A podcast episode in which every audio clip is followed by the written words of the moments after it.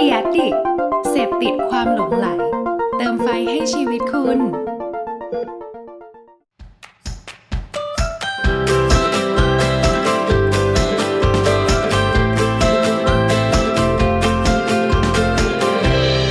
Hanky Biz Podcast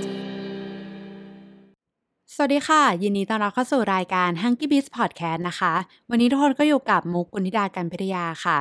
ตลอดหลายปีที่ผ่านมาแล้วก็คงจะได้เห็นข่าวของเทรนด์อาหารเพื่อสุขภาพ ที่ค่อยๆบูมมากขึ้นเรื่อยๆ โดยเฉพาะในปีนี้นะคะ เรียกได้ว่าโควิด -19 เนี่ย เป็นตัวเข้ามาเร่งปฏิกิริยาให้คนเขาหันมาดูแลสุขภาพร่างกาย เพื่อเสริมสร้างภูมิคุ้มกันที่ดีให้มากขึ้นด้วย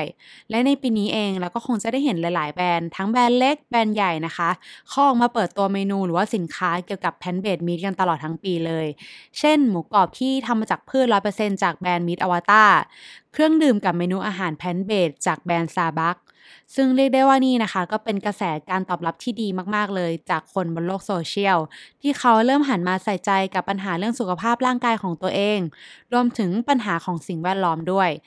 มันเลยยิ่งทำให้เทรนด์ของการกินอาหารเพื่อสุขภาพ แล้วก็เพื่อโลกของเราเนี่ยจะยิ่งเติบโตมากขึ้นเรื่อยๆ วันนี้ค่ะเราก็เลยอยากจะมาแชร์เป็น 2 part คือ part แรกนะคะจะเป็น part เกี่ยวกับ insight ของพฤติกรรมการกินอาหารเพื่อสุขภาพของคนไทย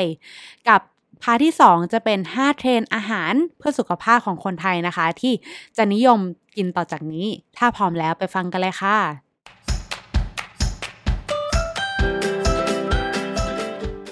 พฤติกรรมของคนไทยหันมาดูแลสุขภาพกันมากขึ้น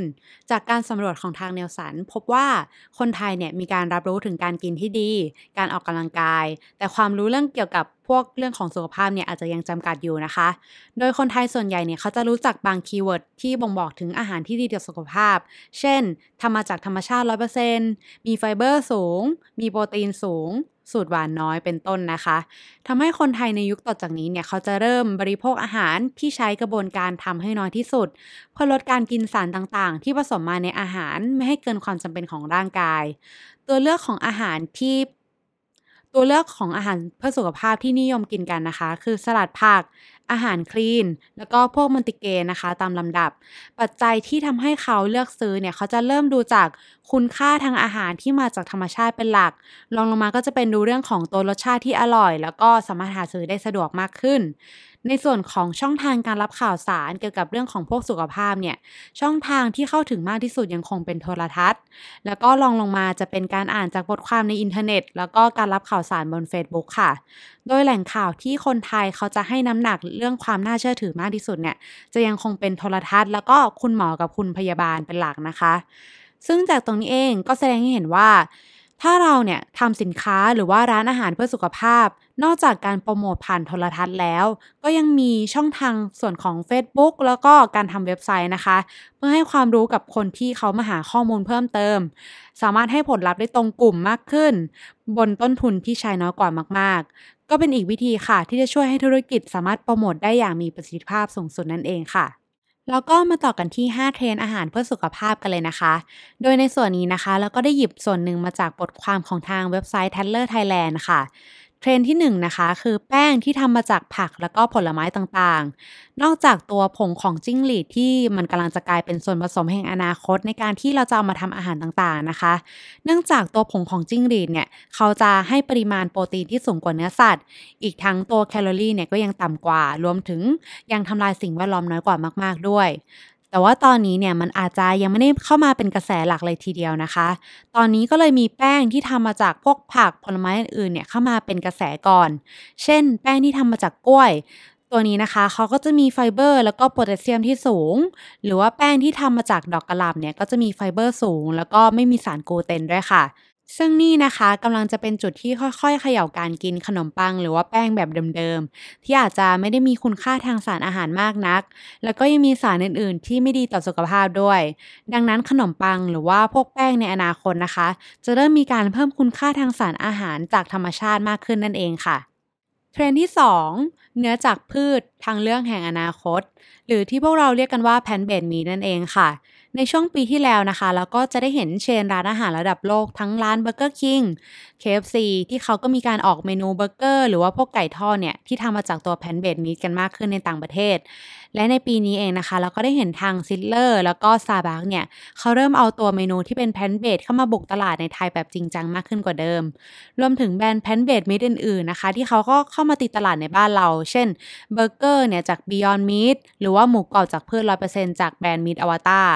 จากตลาดที่เริ่มเปิดรับเนื้อทางเลือกมากขึ้น แล้วก็ตัวต้นทุนในการผลิตเนื้อจากพืชเนี่ยเริ่มต่ำลงมากขึ้นเรื่อยๆทำให้คนเรานะคะ เริ่มมีศักยภาพในการซื้อเพิ่มขึ้น รวมถึงรสชาติของเนื้อจากพืชเนี่ยเขาพอมีการเอาไปปรุงแล้วนะคะ ก็มีรสชาติแล้วก็รสสัมผัสที่ค่อนข้างใกล้เคียงกับเนื้อจริงด้วยนั่นเองค่ะ เทรนที่ 3 ผลผลิตจากชุมชนใกล้เคียงที่เราอยู่ ถึงแม้ว่าจะมีคนกลุ่มใหญ่นะคะ ที่เลิกกินเนื้อที่มาจากสัตว์ เพราะต้องการดูแลสุขภาพ แล้วก็ช่วยสิ่งแวดล้อมด้วย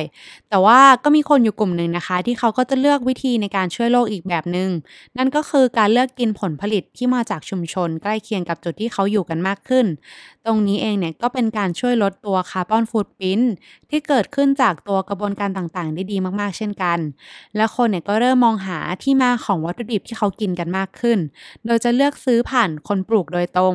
เพราะว่าเขาจะรู้สึกว่ามันเราได้กินของที่ดีนะคะ แล้วก็ได้ช่วยโลก อีกทั้งยังได้ช่วยชุมชนเกษตรกรที่อยู่ในละแวกชุมชนของเราด้วยนั่นเองค่ะเทรนด์ที่ 4 นมทางเลือกใหม่ๆ แทนนมจากสัตว์ ก่อนหน้านี้นะคะ เราก็ได้มีเทรนด์ที่หันไปบริโภคนมที่มาจากอัลมอนด์กันมากขึ้น เพราะนอกจากจะให้แคลอรี่ที่ต่ำแล้วก็ยังให้คุณค่าทางอาหารที่สูงด้วย แต่จากงานวิจัยแล้วก็การผลิตเนี่ยเขาพบว่า การที่เราดื่มนมอัลมอนด์นะคะ อาจจะไม่ได้ส่งผลดีกับสิ่งแวดล้อมในระยะยาวมากนัก เนื่องจากกระบวนการผลิตนมอัลมอนด์เนี่ยเขาต้องใช้ปริมาณน้ำที่ค่อนข้างมากเลยในการผลิตแต่ละครั้ง ตอนนี้ทิศทางของนมทางเลือกใหม่เนี่ยจึงตกไปที่นมข้าวโอ๊ตนะคะ เพราะว่าเป็นนมที่มาจากพืช คุณค่าทางอาหารก็สูง ใช้ปริมาณน้ำในการผลิตที่น้อยกว่ามาก อีกทั้งยังให้รสสัมผัสที่มีความครีมมี่แทนนมวัวปกติได้เลย สังเกตได้จากล่าสุดนะคะ ทางร้านซาบักเอง เขาก็ได้มีการนำตัวนมข้าวโอ๊ตเนี่ยมาใช้เป็นส่วนผสมในการทำกาแฟลาเต้แทนนมวัวด้วยเช่นกัน ซึ่งในอนาคตนะคะ เราก็มองว่าจะมีนมทางเลือกอื่น ๆ เพิ่มมากขึ้น ทั้งนมจากวอลนัทนมจากงาต่างๆ เพิ่มมากขึ้นด้วยนั่นเองค่ะเทรนด์สุดท้ายเทรนด์ที่ 5 spread ขนมปังที่ทำมาจากถั่ว ผู้บริโภคเริ่มหันมาบริโภค spread ขนมปังที่ดีต่อสุขภาพมากขึ้น และ spread ที่ทำมาจากถั่วเอง ก็เป็นไขมันที่ดีด้วย ทั้ง spread peanut butter แบบเดิมๆ แล้วก็ spread ที่ทำมาจากถั่วประเภทต่างๆนะคะ ทั้งอัลมอนด์แมคคาเดเมีย ถั่วเขียวเมล็ดแตงโมก็จะได้รับความนิยมมากขึ้นกว่าเดิม โดยตัวสเปซถั่วเนี่ยต้องไม่ใช่แบบที่ผสมน้ำมันปาล์มเข้าไปด้วยนะคะ อันนั้นเนี่ยอาจจะไม่ดีต่อสุขภาพมากเท่าไหร่ ถ้าเรามีการใส่ตัวน้ำมันปาล์มเข้าไป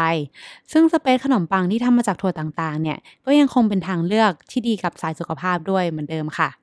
สำหรับตอนนี้นะคะ ก็เรียกได้ว่าเราก็ได้รวบรวมเอาเทรนอาหารเพื่อสุขภาพ กับอินไซต์พฤติกรรมของคนไทยที่เขาหันมาใส่ใจดูแลสุขภาพกันมากขึ้น มาแชร์ให้ทุกคนได้ฟังใน EP นี้นะคะเผื่อใครเนี่ยจะมองเห็นโอกาสของตลาดนี้ แล้วลองดูว่าสิ่งที่เรากำลังทำอยู่ หรือว่าสิ่งที่เรากำลังจะเริ่มทำมันสอดคล้องกับเทรนในตอนนี้ แล้วก็ในอนาคต ที่คนเริ่มหันมาดูแลสุขภาพกันบ้างหรือเปล่า ก็วันนี้ก็ต้องขอตัวลาไปก่อนนะคะ ขอบคุณค่ะ สวัสดีค่ะ